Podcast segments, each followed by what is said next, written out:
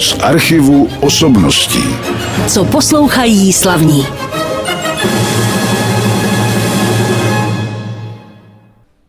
Vítejte při poslechu vůbec prvního pořadu z archivu osobností v roce 2024. V tom roce, který sice tím svým magickým číslem na to nevypadá, ale je to jednak, když je rok končící na čtyřku, tak je to vždycky rok přestupný, takže budeme mít i 29. února, ale hlavně je rok končící na čtyřku vždycky rokem české hudby.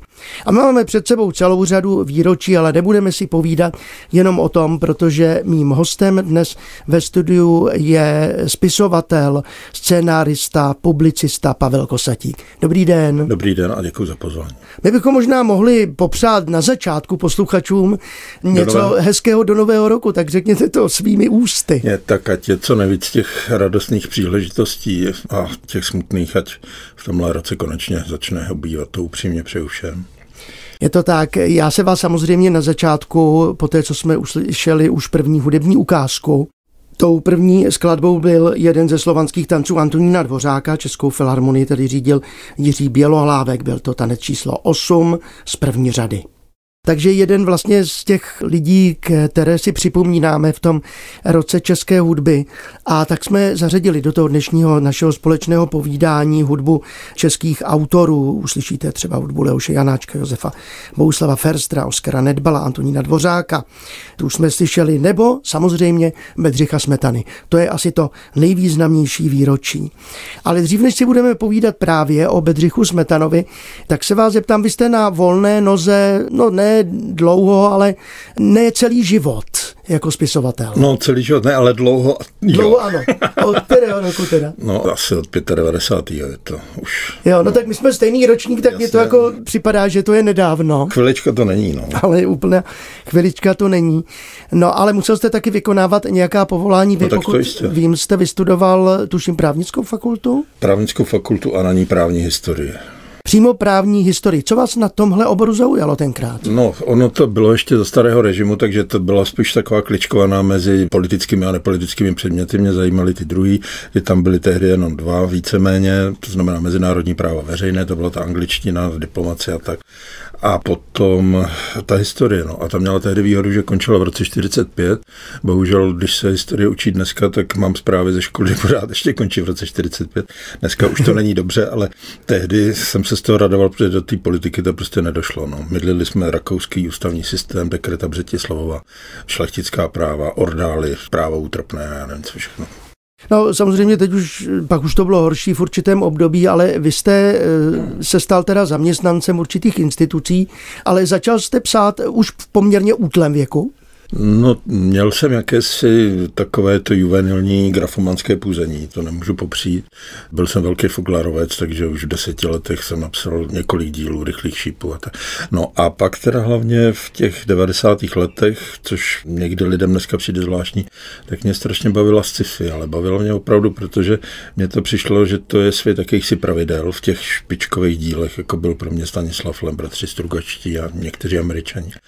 Ale když to v té realitě světě, já jsem žádná pravidla ten, tenkrát neviděl. Takže pro mě sci-fi byl, byla cesta do jakési, sice teda fiktivní, ale reality.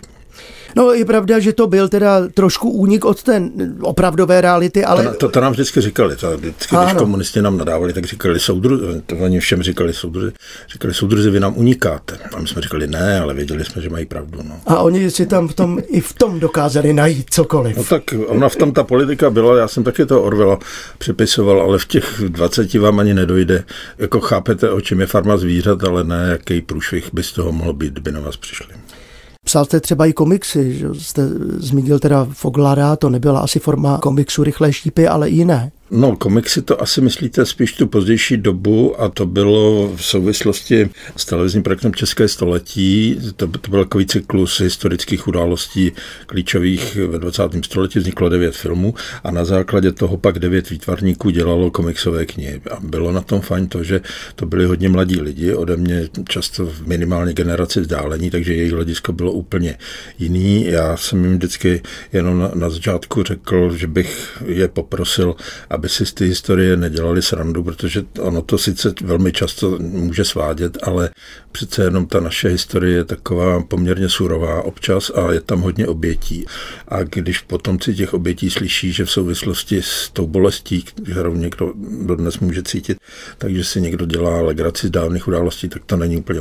No takže to jsem jim tak jako by udělal takové maličké kázání, ale pak už měli, domnívám se, volnost a té využili. Každá ta kniha je úplně jiná. A mám pocit, že to v té, hlavně teda v těch mladších generacích jako docela zarezono. To bylo české století, samozřejmě, to bylo později, ale já měl za to, že jsem se někde dočetl, že jste i kreslil nějaké komiksy ve svých mladých jo, letech. Jasně, ale tak nemusíme všechny kuriozity. Dobře, no, no tak je to zajímavost, že jestli jste zůstal třeba u malování jako koníčka, to ne. Ale jo, tak to zase jo. No, Podívejte, kdyby byl čas, myslím si, že let kdo z nás by nakonec maloval, protože to je nějakým způsobem jako takový nejniternější způsob, jak člověk může něco vyjádřit, nebo aspoň pro mě. Mně není dáno, abych komponoval hudbu třeba, ale ten výtvarný projev je relativně přístupný i lajkům, nebo teda neškoleným odborníkům a dá se tam dosáhnout poměrně intenzivního vyjádření. No, takže já v kresbě i v nějakých olejovkách jsem taky řádil, no ale teď teda mám dlouhou pauzu, takže pokud se do toho někdy vrátím, tak asi první roky budou lety zklamání. Dobře, tak si pustíme zase další českou hudbu. Po této ukázce je mým hostem dál Pavel Kosatík, spisovatel, scenárista a publicista. Už jsme mluvili tedy o vašich scénářích některých pro českou televizi. Kdybychom měli všechny ty knihy vaše tady zmínit, tak to samozřejmě nemůžeme, ale psal jste třeba i životopisné knihy a rozhovory. Věnoval jste se nejenom Česku, ale věnoval jste se hodně taky Slovensku. Zaujalo vás to srovnání tedy těch českých a slovenských poměrů, dejme tomu? Určitě ano, já jsem rodilý Čechoslovák a nějak mě to zůstalo, nechci tady lamentovat nad rozdělením státu, ale pořád mě to prostě táhne i tam na tu druhou stranu a rozdíly, které mezi národy a republikami jsou, pořád vidím jako téměř v Evropě nejmenší možné, takže tam, kde to jenom trochu jde, tak se snažím naznačovat, že je dobrý na ty druhý myslet a že je to užitečný pro obě strany. Je to tak, ale když se vlastně zabýváte jenom tou novodobou politikou, dejme tomu novodobými dějinami, od které doby nebo od které doby vlastně můžeme říct, že to jsou novodobé dějiny? Jasně. No, u mě se to vyvinulo specificky tím, že přišel teda rok 89 a najednou se otevřela ta stavidla, čili já jsem začal tím, o čem se tehdy nevědělo téměř nic, nebo o čem já jsem věděl velmi málo. To znamená, já jsem šel do těch archivů, které se týkaly těch komunistických dob. No a pak přidáváte ty souvislosti, takže musíte jít do první republiky, no a pak velice rychle zjistíte, že cokoliv, co se tady u nás, ale vůbec asi i v Evropě dělo v ve století 20. tak nepochopíte bez důkladného porozumění století 19. V našem případě například těm ideovým kořenům národního obrození a všeho možného, co se tehdy dálo. No a občas jdete ještě hloub do minulosti. Měl jsem kdysi možnost zabývat se českým stavovským postáním, ale tam jsem jako opravdu nechtěl jako působit jako všetečka, který jaksi za každou cenu potřebuje blíž do zelí lidem, kteří mhm. se na to specializují, ale já jsem si z toho vybíral opravdu opravdu takové věci, které nějakým způsobem souvisely s dneškem. Já rád chodím na historické filmy třeba do Já kina, taky. no ale tam zjišťuji, že některé ty věci jsou přece jenom trošku upravené po té době, ať už je to teda záměr toho režiséra, scénáristy. Jak se bude pohlížet na ty dnešní novodobé dějiny v budoucnu? Jejda, tak základ je, aby existovali lidi, kteří budou pohlížet, aby vůbec bylo možno a byla chuť pohlížet a, ale jak jste zmínil ty filmy, podívejte, ono, já si myslím, že posláním historických filmů není jak si suplovat školní vzdělání, nebo bylo by to asi i chyba, kdyby si lidi mysleli, že když teda ve škole to proklimbali, takže to v kině doženou. To je přesně obráceně. Do kina má na historický film smysl jít, až když už jste nějak prostě předpřipraven, protože on ten filmař, jasně, že jsou taky takový, kteří to dejme tomu flinkají, ale on ten filmař nemůže reprodukovat fakta, to by vzniklo něco strašného. On má úplně úplně jiný úkol a sice on musí vytvořit dramatický oblouk. On vlastně vždycky tvoří fikci. Skutečné příběhy často žádný dramatický oblouk nemají. V životě často katarzy nezažijete. Lidi umřou, zbydou jenom oči pro pláč a skoro ani žádné poučení často z toho nevyplyne. Když to kdybyste takhle natočil film, tak to nemá smysl, to, ten smysl tomu filmu musíte dodat a proto dobří režiséři přidávají té fikce. Je to samozřejmě pravda, navíc eh, zase na druhou stranu, i když člověk přijde nepoučen do kina na historický film, tak ho to třeba může aspoň chytnout a potom si o tom dodat ještě něco zjišťovat. To je pravda. A to je jako s hudbou, protože někteří lidé k té hudbě, třeba k hudbě Leoše Janáčka se říká, že lidé dospějí až časem. Eh, ten no nejvíc... určitě, tak já si myslím, že kultura zase, teď doufám, že jsem to nepodal tak, jako že kultura má být jakýmsi hájemstvím toliko znalců, to, to, tak to v žádném případě. Jasně, že kultura je kulturou a řekl bych skoro jakákoliv, pokud má tu možnost nás změnit. A to taky ale vyžaduje od nás, abychom, i když třeba, tak jako dejme tomu, vy se tou hudbou do hloubky zabýváte celý život, tak abyste byl té případné vnitřní změny občas schopen, aby vás to mohlo redefinovat, protože kdyby člověk toto v sobě nějakým způsobem potlačil, no tak by pravda teda byl jakýmsi tím znalcem v očích ano. někoho možná, no ale to je tak trošku k ničemu životní obsah. Já si myslím, že je zrovna tak důležitý, nali důležitější být taky trochu tím nepřipraveným časnoucím v dítětem. A že to je strašný štěstí, když člověk najednou je něčím zasažen a něčím je přemožen a rozbrečí se a není to hysterický pláč. Je to tak. No a po této skladbě je dál mým hostem Pavel Kosatík a my se teď budeme věnovat hudbě. Takže nejdřív se možná na začátku zeptám, zda máte čas poslouchat hudbu, nebo jestli se vůbec při psaní současně dá poslouchat hudba jako kulisa. Pokud vím, jsou lidi, kteří to zvládají, ale já to takhle nedělám. Já na oboje potřebuji být koncentrovaný hodně a takže to nebylo by mě dobře, kdybych to nějak kombinoval. Čili napřed práce, potom zábava. A jaká zábava, jakou hudbu máte rád? To je strašně široký. Je to široké. Já, já až vlastně se někdy lekám té dnešní doby. Na jednu stranu se raduju z té hojnosti. My jsme pořád ještě doma CDčkáři, nezrušili jsme ty staré aparáty, protože já jsem to kdysi ani neudělal s LPčkama a pak došlo na má slova. Dneska všichni hrajou LPčka, tak já jsem jako vytáhl ty své staré sbírky a myslím si, že u těch CD mechanik to možná časem bude podobný, že člověk má být věrný tomu, co s tou hudbou všechno žil. A zase u té klasické hudby je dobrý, že ti vydavatelé víc než třeba v jiných hudebních žánrech pořád ta CDčka často vydávají, že nepřišli tak úplně na toliko to streamování těch nových nahrávek.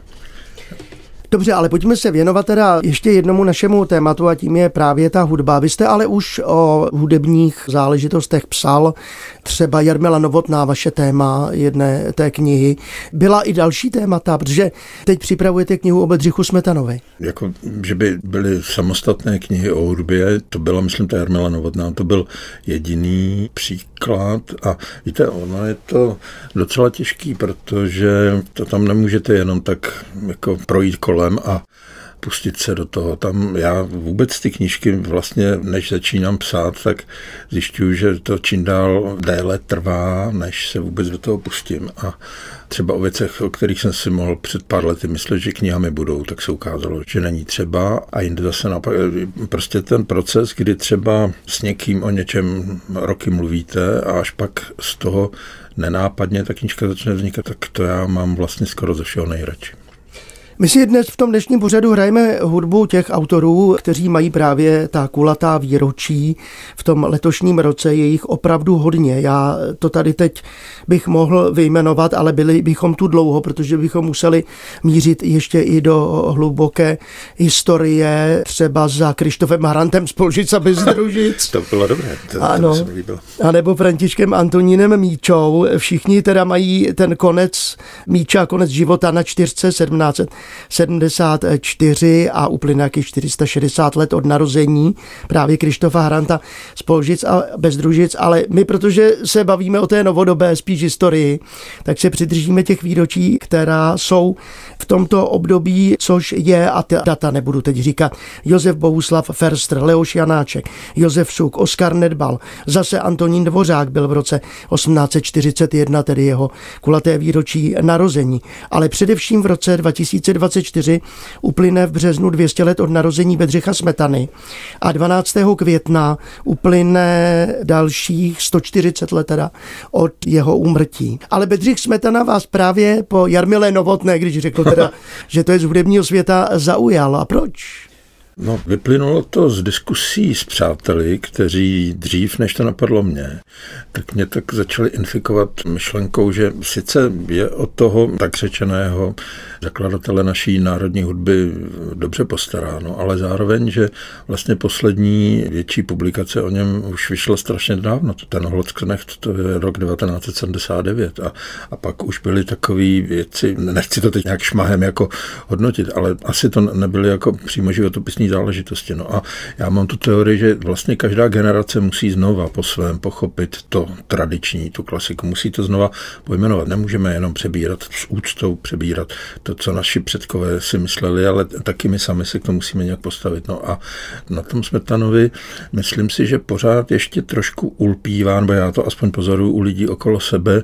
Nechci říct, že za všechno může Zdeněk Nejedlý, ale prostě to pojetí, já už jsem to vlastně řekl, toliko zakladatele České národní hudby a že ten svět, ta světovost vlastně jakoby začínala až tím dvořákem, poněvadž toho Smetanu vlastně až po jeho zesnutí do té Vídně vyvezli a pak teda dal do světa a když to za života, on, že víme, jak to dopadlo v tom Petrohradě, mm. tam se mu pomstili strašným způsobem. No takže já jsem tady to mínění těch svých přátel, to znamená, že je to, nevím jestli křivda, ale ne teda pravda, to, že je toliko zakladatelů České národní hudby, já jsem to převzal a myslím si, a tou knížkou bych se to rád pokusil nějak naznačit, že bychom ho měli ještě trošku víc do toho světa dostat. No a teď, když to takhle řeknu, tak se můžete usmát a říct, tak Herna je 140 let po smrti, to jste si vzpomněl brzo. No ale víme, jak to v té hudbě někdy chodí, že Bach taky po smrti nebyl celou dobu tak slavný, jako je třeba dnes a víme, jak dlouho na své znovu objevení čekal Jan Disma Zelenka a skoro každý vlastně, i Mozart byl pozapomenut velkou částí svého díla po určitou dobu. Takže vlastně, kdybychom teďka začali zjišťovat, že je to jinak, tak bychom nedělali nic moc jiného, než co už se jiným skladatelům přihodilo. No. Já si myslím, že ta jeho hudba, že má v sobě větší moc než toliko naši regionální středoevropskou. Mluvíme o Bedřichu Smetanovi, tak to zbývá teď, než pustit hudbu Bedřicha Smetany, ale velmi rádi samozřejmě. A já se vás v tomto případě zeptám, co vy byste si rád poslechl? Jako první jste vyslovil sny, tak můžeme Dobře. si je dopřát samozřejmě. Tak zaniklé štěstí. Zaniklé štěstí byla první část Smetanova cyklu Sny, hrál Radoslav Kvapil. Tak trošku tady s mým dnešním hostem Pavlem Kosatíkem oslavujeme, anebo vzpomínáme samozřejmě na Bedřicha Smetanu, protože má to dvojité výročí narození i umrtí v letošním roce.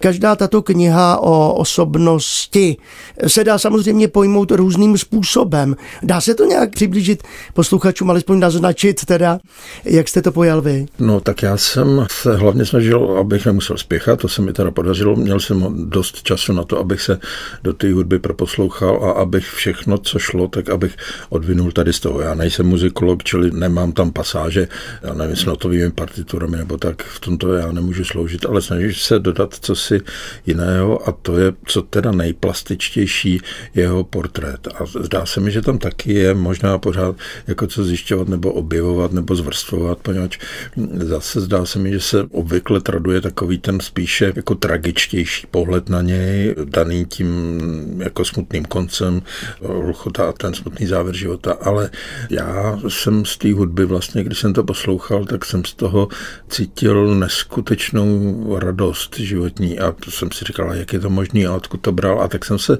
snažil v něm nějakým způsobem přesněji, než jsem toho předtím byl schopen rozebrat. A zjistil jsem jako neskutečné zdroje té pozitivní energie v tom člověku. Víme, že to se vypráví, nebo teda je to je doloženo z toho jeho života, jak on fakt uměl být nesmírně šťastný v těch situacích, kdy neměl jich teda moc, ale kdy mu to život dopřál. Když se narodili ty holčičky a když byl šťastný v tom prvním manželství, tak to on, on byl neporazitelný vlastně. A je vidět, jak tady to životní štěstí jako opravdu ho napájelo pro tu tvorbu, jak to potřeboval, jak pak taky později v tom manželství číslo dvě, když se toho tak úplně nedostávalo, tak jak se to chudák snažil brát odevšat, kde kde se jenom trochu zdálo, že by zdroje tady toho pozitivního pocitu mohlo být. Takže jako pro mě je to téma životní pozitivity jako základní životní potřeby, to nazvu, nebo jako mě s tím fakt bylo strašně dobře. No. Teď tady piju na něj chvalospěv, někdo může říct, určitě měl špatné vlastnosti, taky se tam něčím takovým zabývám, ale jako podstata je tady tohle. No. I toho dvořáka mě připomíná. Oni se liší samozřejmě v tom, že ta vroucnost dvořákovská je hodně dána tím jeho velmi. Silným náboženským založením, které u toho smetany nepozorujeme, nebo teda je přesublipované do jiných poloh, ale toho smetany je taky nesmírně mnoho věcí, na kterých mu záleží a za který víte, že on by dal krk. A jak ta láska v nejširším možném významu toho slova, jak je pro něho nesmírně důležitá a cena a jak on zároveň je schopen ručit za tu svou, že to není v žádných povrchních polohách hrané, tak to je strašně silný. No. Když člověk eh, používá tedy materiály o takové historické osobnosti, použije v tomto případě, zda jste to udělal ve nějaké dobové materiály. Mám tím na mysli třeba obrázky, ilustrace do té knihy. No, těch ilustrací je omezený počet, to je, tam už toho asi moc nové, já se sice snažím jako procházet dobový noviny a tak, ale nemyslím si, že tam, pokud o toto, zjistíme tolik nového. Já jsem se, abych to učinil zajímavější, snažil samozřejmě obět všechna ta místa s ním spojená a fotil jsem si tam všechno možné. Byl jsem dojat několikrát v Růžkových Lhoticích, kde to miluju a o Jabkenicích se nemusím bavit a tak dále. No, takže i tak jako prostřednictvím toho jeho vztahu ke krajině, který pro něho byl velice podstatný, tak i třeba tím bych se ho snažil trošku, neříkám vyložit, ale znázornit. Mluvil jste o hudbě zase Bedřicha Smetany samozřejmě, tak já myslím, že bychom mohli u hudby tohoto autora teď už zůstat.